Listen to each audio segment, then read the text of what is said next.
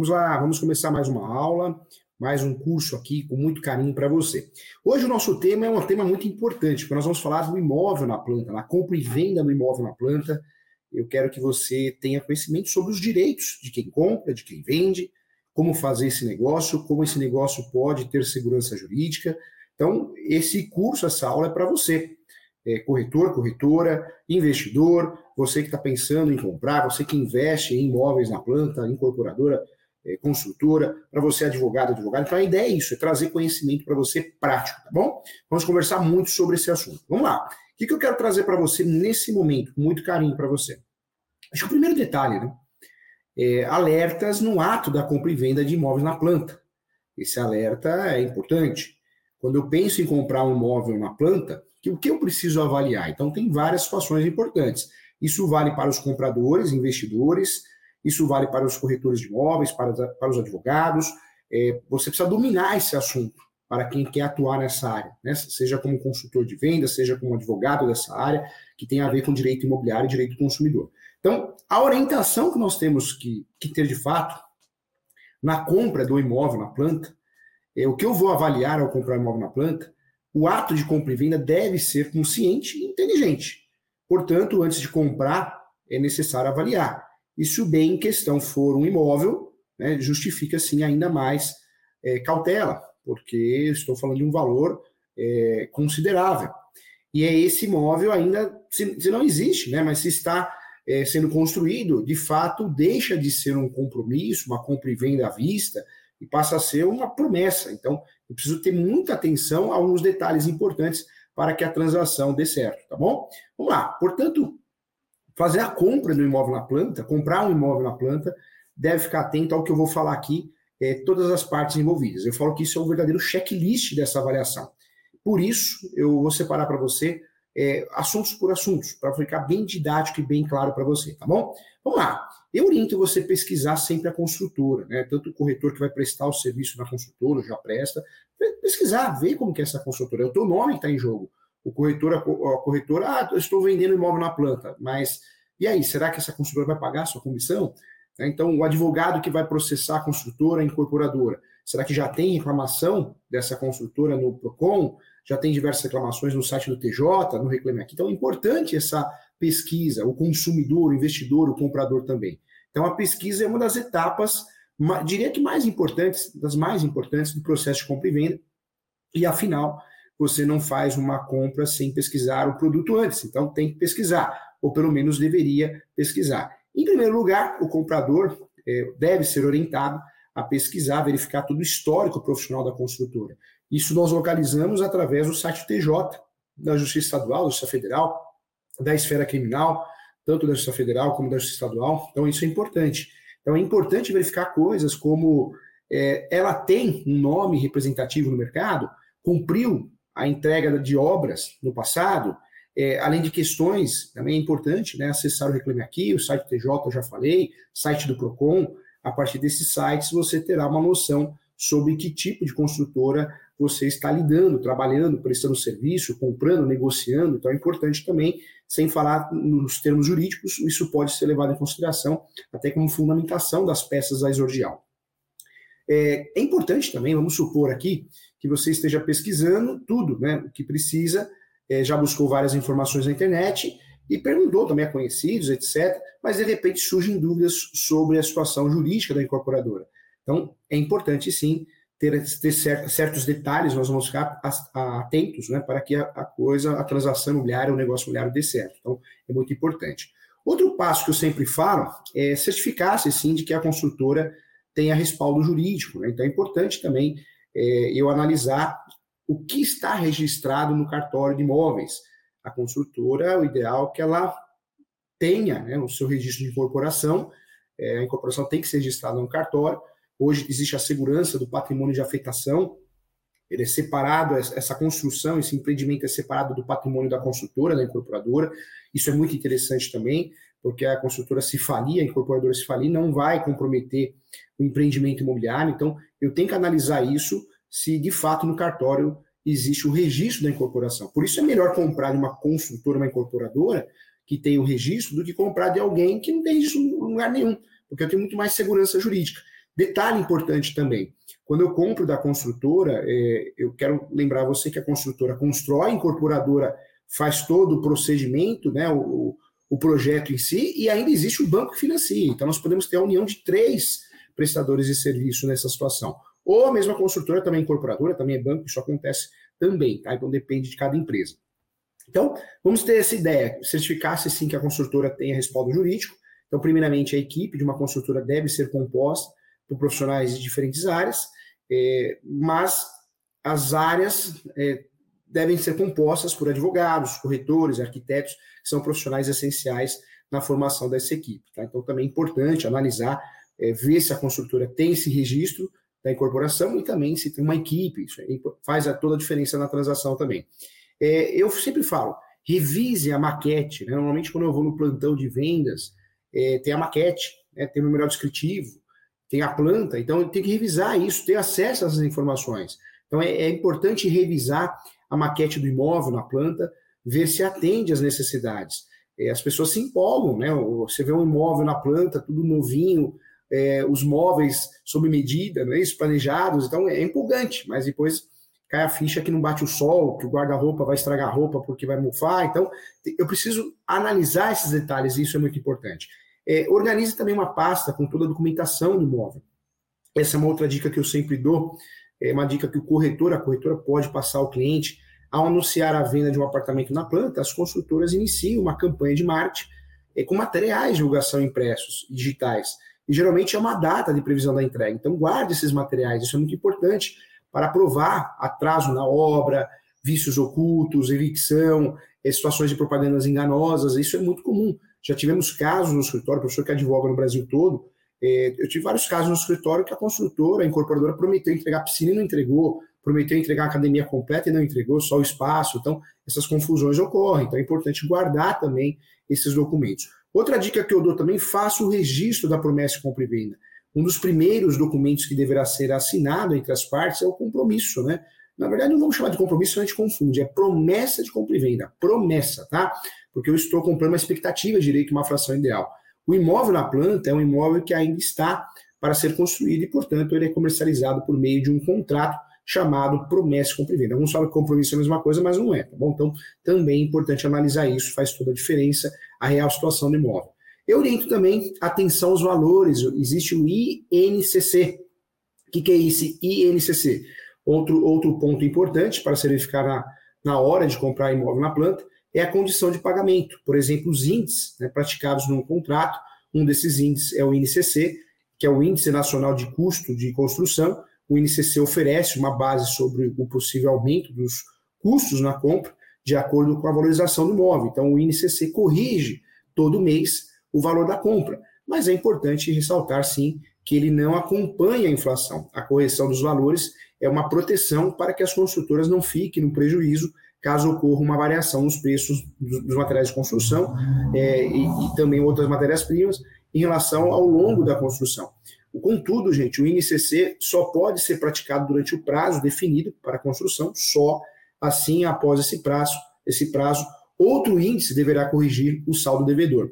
E é fundamental se atentar a isso, porque o INCC, dessa forma, você não será surpreendido com um valor muito fora do que já imaginava dificultando o seu planejamento financeiro, o planejamento financeiro do seu cliente. Então, também isso é muito importante, faz toda a diferença, tá bom? Então, também um estudo que deve ser feito. Agora sim, agora aprofundando as teses, as questões, os prejuízos, os problemas né, nessa, nesse tipo de compra. Então, nós estudamos aqui, primeiramente, como ter segurança jurídica nessas transações imobiliárias, estudamos aqui com muito carinho. Agora nós vamos estudar juntos aqui é, as demandas, né, as teses e si, os vícios, os erros. Então, nós vamos estudar um a um. É, dentro desse, de um resumo que eu vou fazer para você, existem diversas situações que devem ser resolvidas. Então, eu trago primeiro a alta da demanda, entendimento da STJ, abusividade, abusividade de cláusula, que é muito comum, propaganda enganosa, atraso na entrega da chave, qual o prazo para reclamar, pagamento de aluguéis com atraso da entrega da obra, restituição da corretagem e da taxa SAT que é cobrada. Então, vamos estudar todas essas hipóteses, eh, todos esses direitos do consumidor para que você possa entender também, tá bom? Vamos lá. Nem sempre será aplicada a decisão é, de forma concreta. O judiciário tem isso, né? Tem, tem juízes que entendem diferente, tem turmas nos tribunais justiça que entendem diferente, então existe essa diferença. O ideal é que nós tenhamos uma jurisprudência que seja respeitada. É, vai depender do caso concreto, claro, da argumentação das partes também, porém é importante tomar decisão do entendimento da Corte Superior sobre o direito do consumidor e o direito imobiliário. Então vamos lá. É, quero trazer o primeiro assunto para você aqui dentro desse, desse curso, da nossa aula, é, também matéria importante, é, a alta demanda. Né? É, antes do país entrar em recessão, o mercado imobiliário estava aquecido e muitos brasileiros estavam realizando o sonho da casa própria, até mesmo revendendo o imóvel em razão de ser considerado por muitos como um investimento. Então, muita gente começou a investir, compra imóvel na planta e vende, né? vende na hora que tem que financiar. É um investimento que muita gente começou a fazer. Né?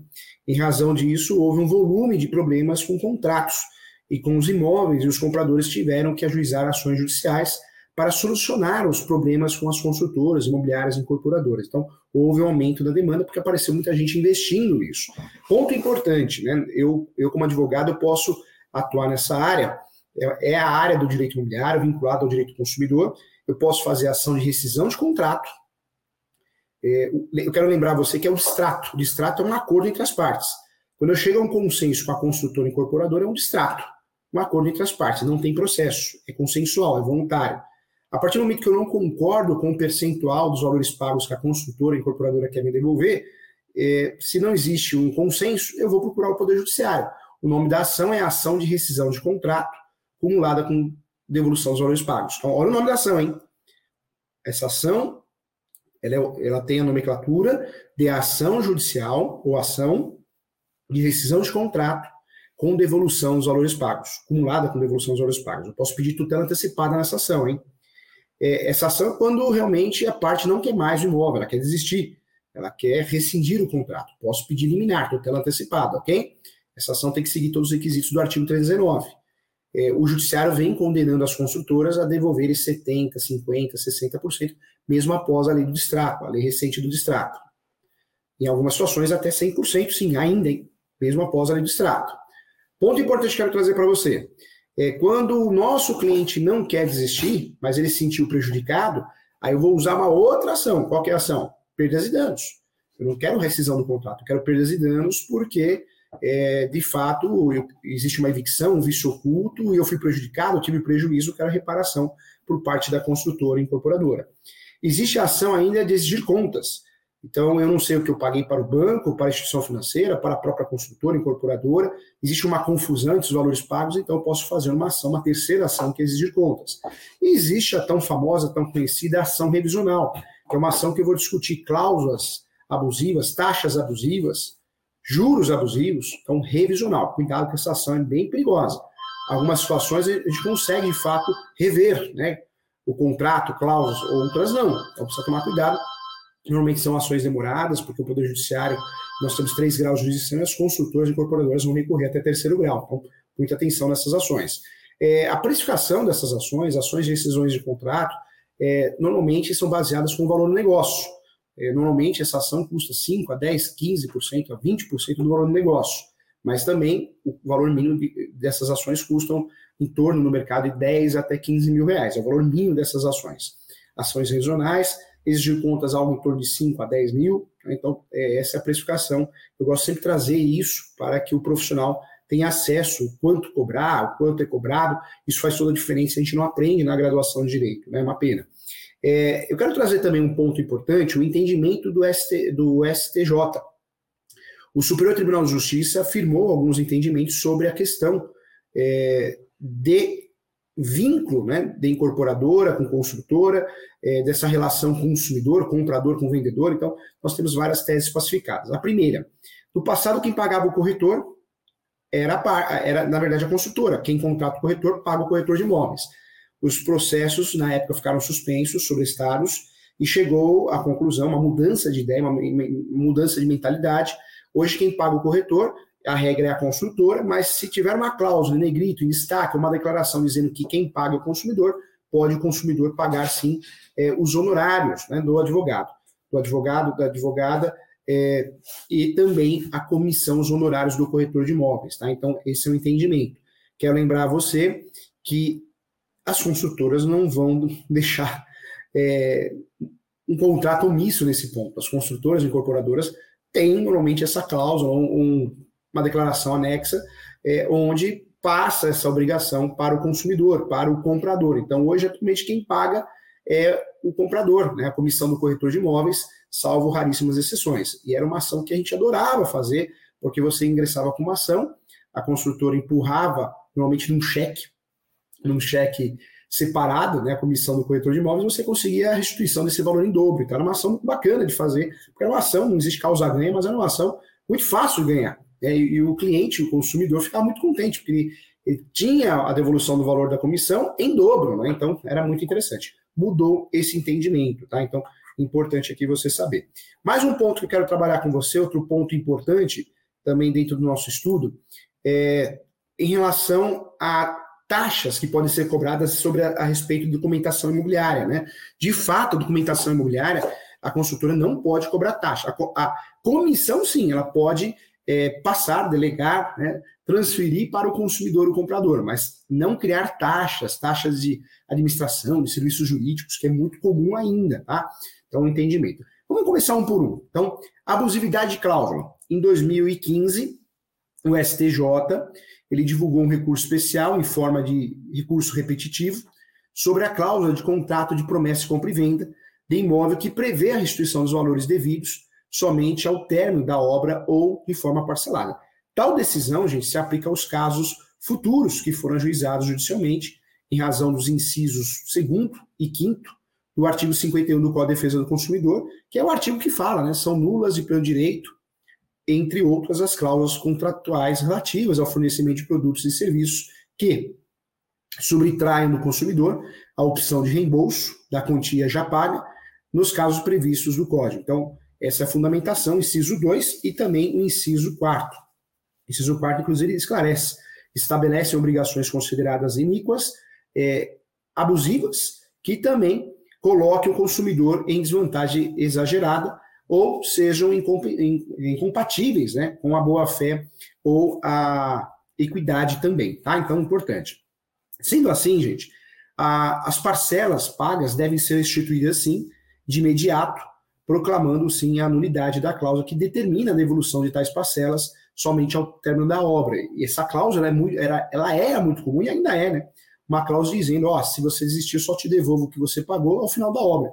Então, ela foi considerada pelo STJ uma cláusula abusiva. Tá? Então, ademais, não é concluída a obra, o consumidor, de fato, é, pretérito ficará ao sabor né, da, convi da conveniência né, do contratante e frente para receber o que pagou indevidamente. Eu trago para você uma situação importante que deverá o promitente vendedor, uma, mais uma vez, revender o imóvel a terceiros e, e, a um só tempo e auferir vantagem com os valores retidos além da conclusão da obra atrasada, por óbvio que pode ocorrer, tá bom? Então, ponto também já decidido pela jurisprudência também. É, propaganda enganosa, também acho que está muito bem resolvido essa situação, essa questão. Muitos empreendimentos imobiliários, ao realizar a publicidade das unidades comerciais ou residenciais, se utilizam sim de má fé ou buscam levar ao consumidor a, a erro, induzir o consumidor a erro.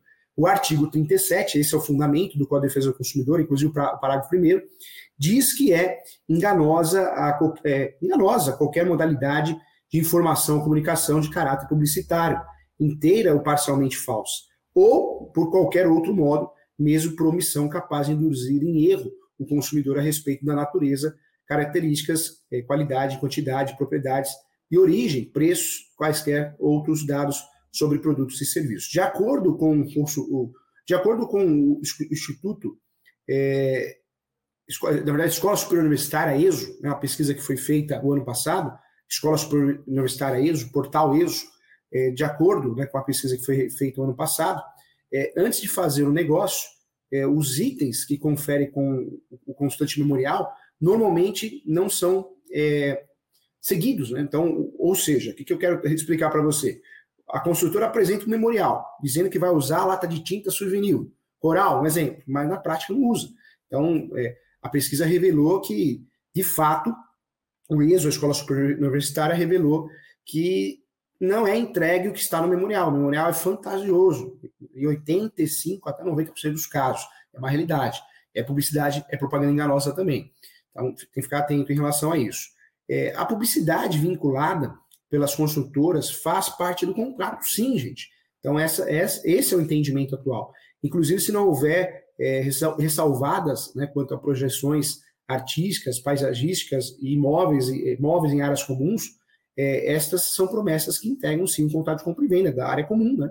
Esse é o entendimento, inclusive, da quarta turma do STJ, que julgou em caso é, em que uma unidade residencial do empreendimento, o nome do empreendimento é o Mélia Barra, né, Comfort, no Rio de Janeiro, é, mais de 2 mil cada, é, mais de 2 mil cada, né, foram vendidas com apartamento, a parte hotel, na verdade, com esse serviço, e na, na prática não foi entregue, segundo o relator na época, que julgou recurso especial, o Luiz Felipe Salomão, o princípio eh, da vinculação da publicidade reflete a imposição da transparência e da boa-fé nos métodos comerciais, na publicidade, nos contratos, de modo a fornecer, eh, modo a que o fornecedor de produtos e serviços obriga-se sim nos exatos termos da publicidade vinculada, ele tá, está vinculado, tá?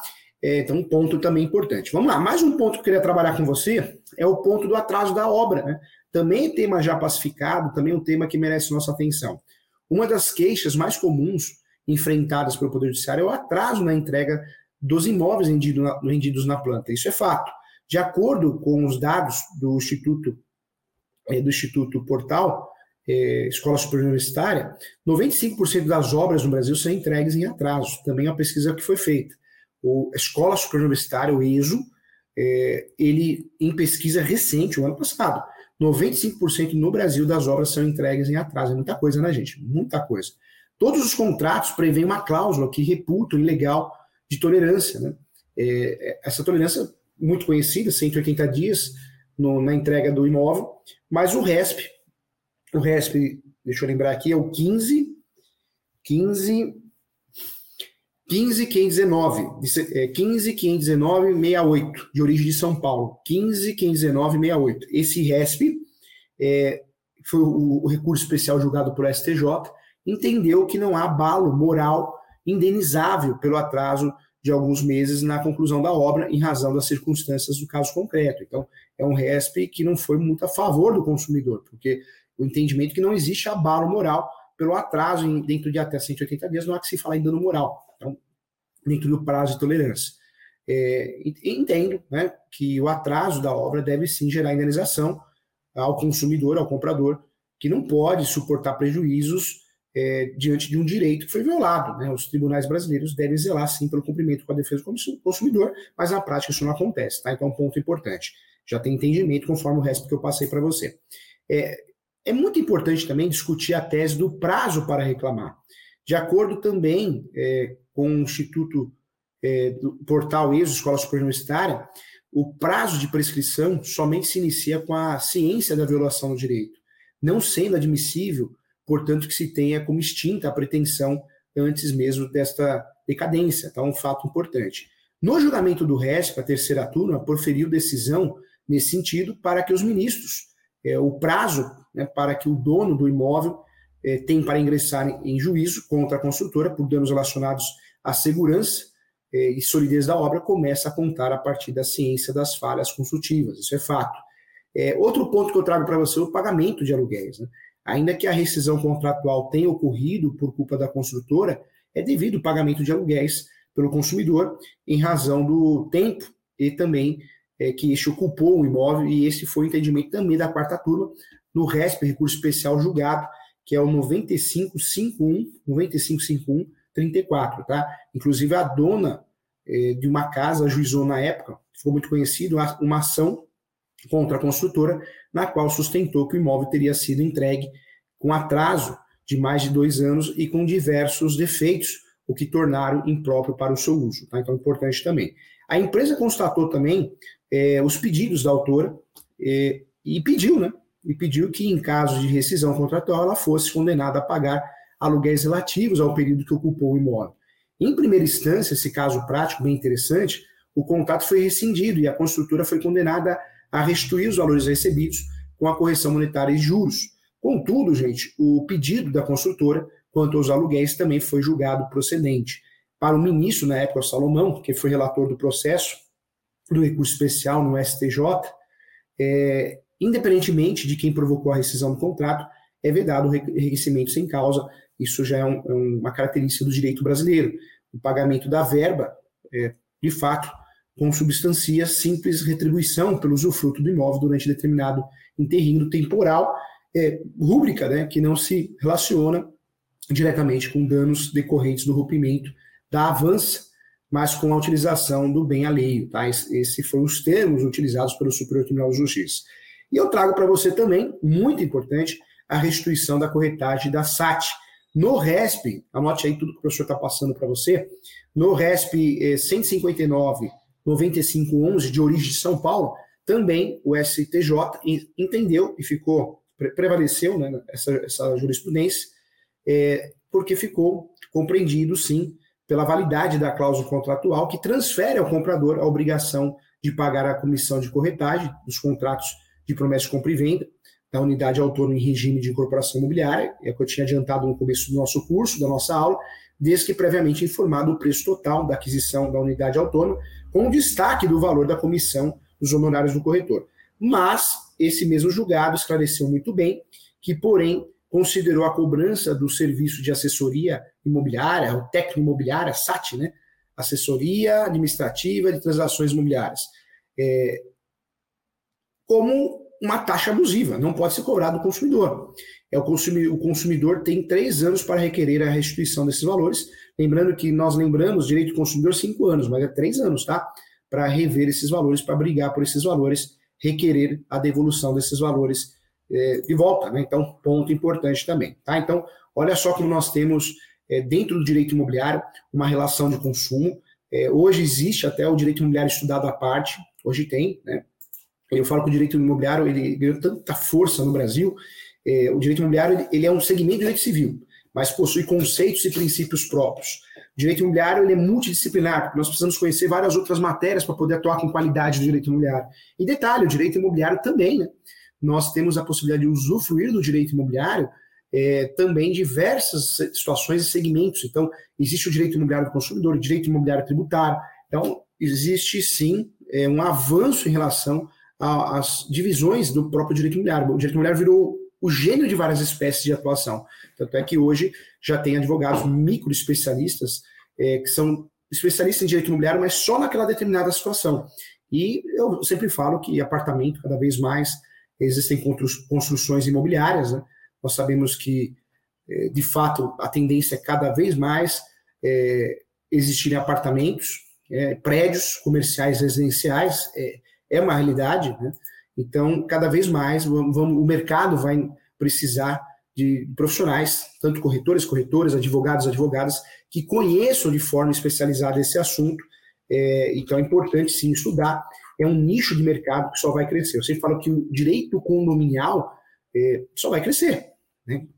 É, assim como é, também a relação de consumo imobiliária. Ela só vai aumentar. Só vai aumentar porque nós, cada dia mais, nós vamos ter mais prédios, mais apartamentos, e é, é uma realidade, né? Então, de, de fato, é aquele profissional que quer né, seguir um nicho de mercado interessante, eu acho que o direito do consumidor imobiliário ele, ele é muito rentável e, e fácil, acessível para o advogado, advogada, né? Então, importante. Para o corretor de imóveis que tem conhecimento sobre isso, ele consegue, de fato, explicar muito bem, demonstrando transparência, segurança, isso é muito bom, né?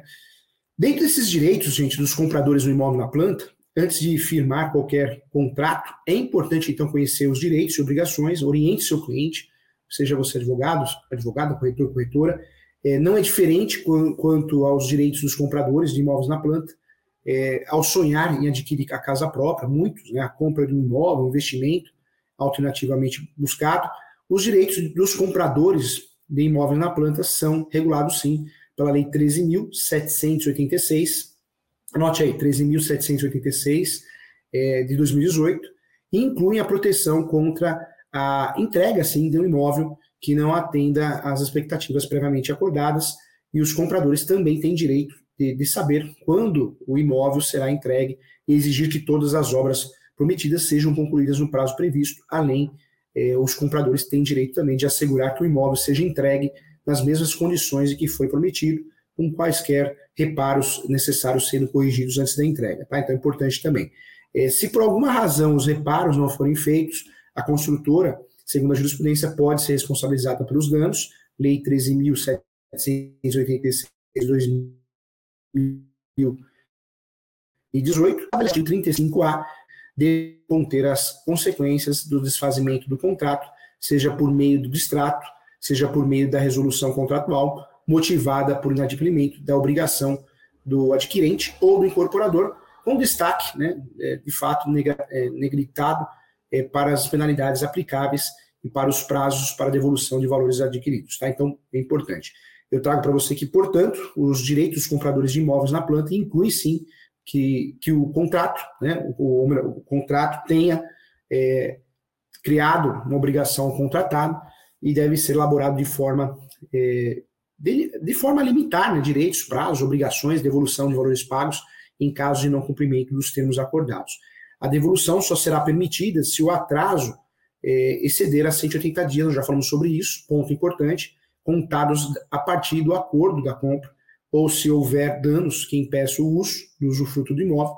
Além disso, os direitos dos compradores de imóveis na planta também versam sobre a não cobrança abusiva de taxa ou juros pelo financiamento do imóvel também, tá? Então, outro ponto relevante também. Então, legal, estudamos aqui de forma aprofundada, com muito carinho, é, a advocacia, né, a, a segurança jurídica da compra de imóvel na, na, planta, quais são os direitos do comprador, os direitos do nosso cliente, os direitos do consumidor, quais orientações o corretor tem que passar, o que é, o que não é justo, o que é, o que não é comissão, o que é, é o que pode ser cobrado, o que não pode.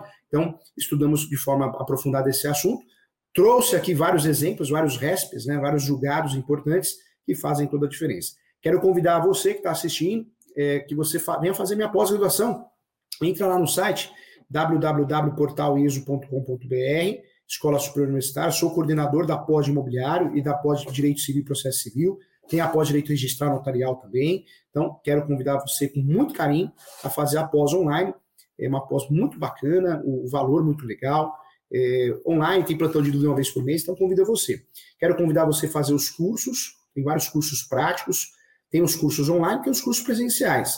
É, agora, mês, é, agora vamos ter nesse mês nós vamos ter o curso de leilão, advocacia em leilões. Então, você que é advogado, advogado, investidor, investidora, você que quer de fato fazer um curso forte, presencial, né? o ESO tem cursos presenciais e cursos é, também online.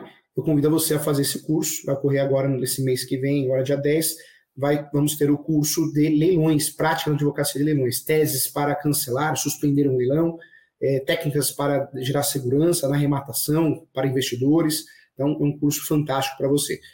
Caso você queira entrar em contato comigo para mentoria, professor que presta mentoria para advogados e advogadas, correção de peças e cursos, entre em contato ou queira marcar a consulta. O WhatsApp do escritório é o 97685-3891.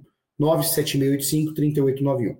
O fixo é o 11 2061 5649, tá bom? Meu e-mail é julio.professor.direito.gmail. O Instagram é professor.julio.sanches eu peço que você se inscreva aqui no canal também, inscreva no meu canal, professor Júlio César Sanches. Continue acompanhando nossas aulas e nossas palestras também, tá bom? É, tem perguntas?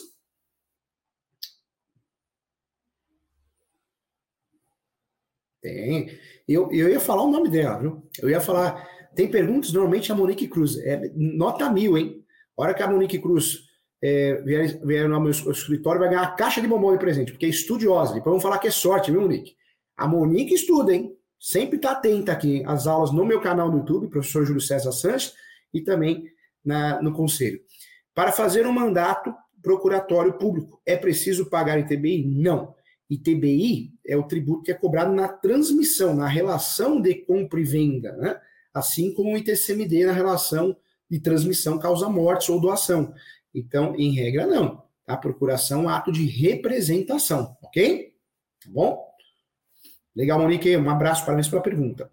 Quando é feita uma sessão de direitos hereditários, eu pago ITCMD ou TBI? Não, em regra não, tá? Sessão de direitos hereditários tem que tomar cuidado que ela é traiçoeira. Sessão de direitos hereditários, estou comprando a herança, o direito de herança. Eu posso, se eu sou comprador, fazer um inventário, inclusive. Ela tem que ser feita por escritura pública e ter anuência de todos os herdeiros, ok? Para que se torne válida. Se não, tem, não existe essa possibilidade de fazer dessa forma, então o melhor é comprar a posse, sessão de direitos possessórios, tá bom? Legal. Em quais casos precisa da outorga conjugal para a venda de um imóvel? Na verdade, a outorga conjugal é autorização, né, gente? Quando eu falo da outorga conjugal, é autorização do companheiro, da companheira. É, essa outorga, se ela não é respeitada, o que, que vai acontecer? Eu, eu, na verdade, vou gerar uma nulidade. Vou gerar a nulidade do negócio jurídico. Nós podemos pedir a nulidade do negócio jurídico através da chamada ação declaratória de nulidade. É, ação declaratória de nulidade não tem prescrição, tá, gente? Diferente da anulatória que tem. A ação anulatória tem. É, quando eu falo da nulidade não tem prescrição, a anulatória tem. É, a autorização uxória, né, o nome que é dado, o marital, o é, que, que quer, quer dizer isso? Né? É autorização do companheiro. Inclusive, também, isso é importante falar, é autorização do companheiro da companheira, inclusive na locação. Então, importante. A, a outorga uxória, gente, ela vai depender né, dos regimes de bens, né? Acho que é uma forma mais didática. É, no, que, no que toca ao regime de bens entre os cônjuges, é, para que seja válida essa, essa autorização, ou melhor, sem essa autorização do outro, pode gerar um, um gravame, né? Um, uma, uma tese nulidade, um ônus real, principalmente em relação aos bens imóveis. Então, precisamos tomar cuidado em relação a isso. Então, nós temos algumas situações diferentes. É, ações, quando é que ela é necessária, né? Qualquer que seja o regime de bens, nenhum dos cônjuges, sem autorização do outro, pode pleitear ou gravar de ônus real os bens imóveis. Essa é a primeira regra. Em relação às ações fundadas nos incisos 3, 3, 4 e 5 do artigo 1642 do Código Civil, competem também ao cônjuge prejudicado. E nos termos dos incisos 3 e 4, também do artigo 1642, o terceiro prejudicado com a sentença favorável ao autor não terá direito regressivo contra o cônjuge que realizou o negócio jurídico ou seus herdeiros. Em regra, no regime de separação absoluta de bens, gente, não pode o cônjuge demandar a revisão de fiança realizada pelo outro cônjuge com, infra, é, com infração né, do disposto dos incisos 3 e 4, também do artigo 1647 do Código Civil. Tá? Então, importante também. É, qualquer que seja o regime, nenhum dos cônjuges, sem autorização do outro, pode pleitear ou gravar o ônus real, é, os bens imóveis. Essa é a primeira regra, né? uma regra importante também, que eu sempre falo nas aulas, também é algo que tem que prestar atenção. Quando eu falo dessa outorga, o chória, né? O é, que, que é preciso saber? É autorização concedida de um cônjuge ao outro. Pronto, acho que é o melhor conceito para a realização de certos negócios jurídicos. Não há um requisito para qualquer negócio jurídico apenas para quem tem é, expressa exigência legal. Então, é importante. O é, que, que eu quero trazer para você? Essa nomenclatura ela ainda é confundida entre as pessoas. Ah, há quem ainda né, diferencia outorga, o chore e outorga marital. Né? Ah, tem gente que faz diferença isso. Porém, ah, é uma diferenciação que existe ainda no Código de 1916. Né? Então, cuidado. a mulher casada era considerada relativamente incapaz e precisava da autorização do seu marido para realizar negócios jurídicos, que era outorga marital. O marido, né, segundo o Código Antigo, o marido, por sua vez, necessitava de autorização da esposa em hipóteses é, limitadíssimas, né, poucas hipóteses, um código totalmente conservador, que pudessem comprometer o patrimônio do casal. E nesses casos era chamada outorga chora. Essa incapacidade na época da mulher foi revogada em 1962 pelo Estatuto da Mulher Casada, mas a tradição da nomenclatura se manteve. Então, outorga chora para a mulher e outorga marital para o homem. Né? Atualmente, eh, eu quero trazer para você, eh, ambos os termos são usados como sinônimos, tá? Então, há também quem, quem substitua pelo termo vênia conjugal, também outro termo utilizado. Eu falo isso no meu livro. Eh, eu entendo o VAR da mudança e o gosto do termo, mas ainda hoje o imenso volume de decisões aponta para o termo outorga o Xória, né? então importante também. É, é interessante, hein? É interessante conhecer esse assunto, porque faz parte do mundo dos negócios jurídicos e gera nulidade. A previsão legal da outorga o Xória, gente, a vênia conjugal, o nome dado hoje, o nome mais atualizado, vamos dizer assim, ou outorga o Xória, tem previsão legal no 1647, é, ressalvado o dispositivo do 1648 nenhum dos cônjuges, dos cônjuges pode, sem autorização do outro, exceto no regime de separação absoluta, alienar ou gravar de ônus reais os bens imóveis plentear como autor ou réu acerca de bens ou de direitos, prestar fiança ou aval e ainda fazer doação não sendo remuneratória de bens comuns ou dos que possam integrar futura ameação, tá? Ou seja, a autorização do cônjuge é essencial para compra e venda, para operações que envolvam a redução de direitos sobre a, a sobre a, a, plana, né? A, ou melhor, a plena propriedade, é, ou seja, a gravação de ônus real, fiança ou aval, doação, tá? em todos esses casos é importantíssimo se atentar para a existência da outorga é, uxória. Mas atenção, não é qualquer um que pode pentear a invalidade dos atos. Por quê? O 1650 do Código Civil, ele esclarece muito bem. A decretação de invalidade dos atos praticados sem outorga, sem consentimento ou sem suprimento do juiz, só poderá ser demandado pelo cônjuge a quem cabia né, concedê-la ou por seus herdeiros. Então, existe aí essa legitimidade restrita.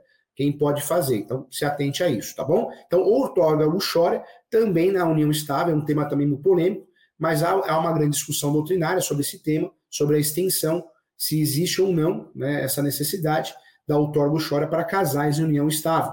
É, no entanto, esse tema também já foi assentado pelo, pelo Superior Tribunal de Justiça, o que diz a jurisprudência é que o direito civil, constitucional, direito de família, o contrato de locação, fiança, fiador, que convivia em união estável, inexistência de outorga ou chora, era dispensada a validade da garantia e inaplicabilidade da súmula 332 do STJ. Tá? Esse é o entendimento é, de fato. Então, legal, bem estudado o tema agora sim. Eu agradeço a você. É, volto, volto a falar, se você tiver dúvidas, estou sempre à disposição com muito carinho. Viu? Muito obrigado e até a próxima aula.